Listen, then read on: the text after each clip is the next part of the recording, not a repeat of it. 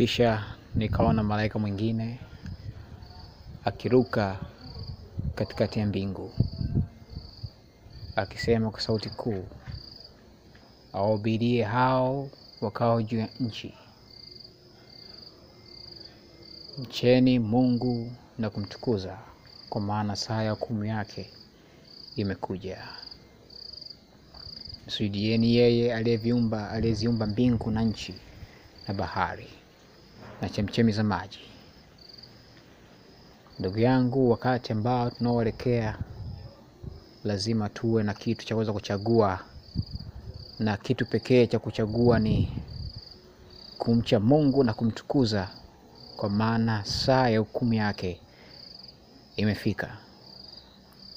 Ni dhahiri shairi kwamba tunaona kila aina ya nyendo za serikali za ulimwengu huu zikiwa zimechanganyikiwa. Maafa yanazidi kutokea, watu wanaendelea kupata wasiwasi katika mioyo yao. Ni kitu gani ambacho wanaweza kukifanya ili kuweza kufanya maisha yao yawe bora tena?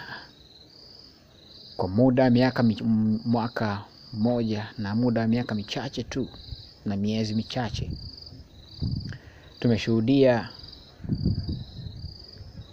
jambo ambalo limetokea katika ulimwengu huu na limeendelea kusumbua akili za watu wengi, wakijiuliza ni jambo gani ambalo linaweza linatokea na ni kitu gani kinaashiria kwamba ni kitu gani kinakuja mbeleni. Huo ni mfano ambao unadhihirisha maneno ya Yesu Kristo mwenyewe yanayosema kutakuwa na maafa, njaa mahali mahali, vita, matetemeko ya vita, hofu. Nasi tunaona hofu sasa hivi inatokea, kila mmoja anasema la kwake, kila mmoja anavutia ngoma upande wake. Lakini mpendwa, ni, nije nikwambie kwamba jambo kubwa ambalo linakwenda kutokea sasa hivi ni ujio wa Yesu Kristo mara ya pili, ambao upo karibu sana, na yeye mwenyewe kwa sababu ndiye anayekuja alituambia ishara ya kuja kwake, kwamba mtakapoyaona hayo mjue nipo karibu kuweza kurudi. Basi kesheni mkiomba, kwa kuwa hamjui siku wala saa. Na mtakapoliona chukizo la uharibifu, mjue asomaye na afahamu. Lakini kabla ya hayo yote kutokea, kabla sijarudi, akasema na habari njema ya ufalme itahubiriwa ulimwenguni kote, ilikuwa ushuhuda. Ndugu yangu, unaposikia sauti ya Mungu inavyokwambia kwamba yupo karibu kurudi na lazima ufanye matengenezo kwa ajili ya kumpokea, usifanye moyo wako mkuwa mgumu. Serikali za dunia zimekwisha kuchanganyikiwa, mvinyo wa Babeli unaendelea kutawala. Inakuja sasa kwako wewe mtu binafsi. Serikali za ulimwengu zimeshajipanga kwa ajili ya kuharibu na kuivunja amri ya Mungu na kusimamisha amri zao.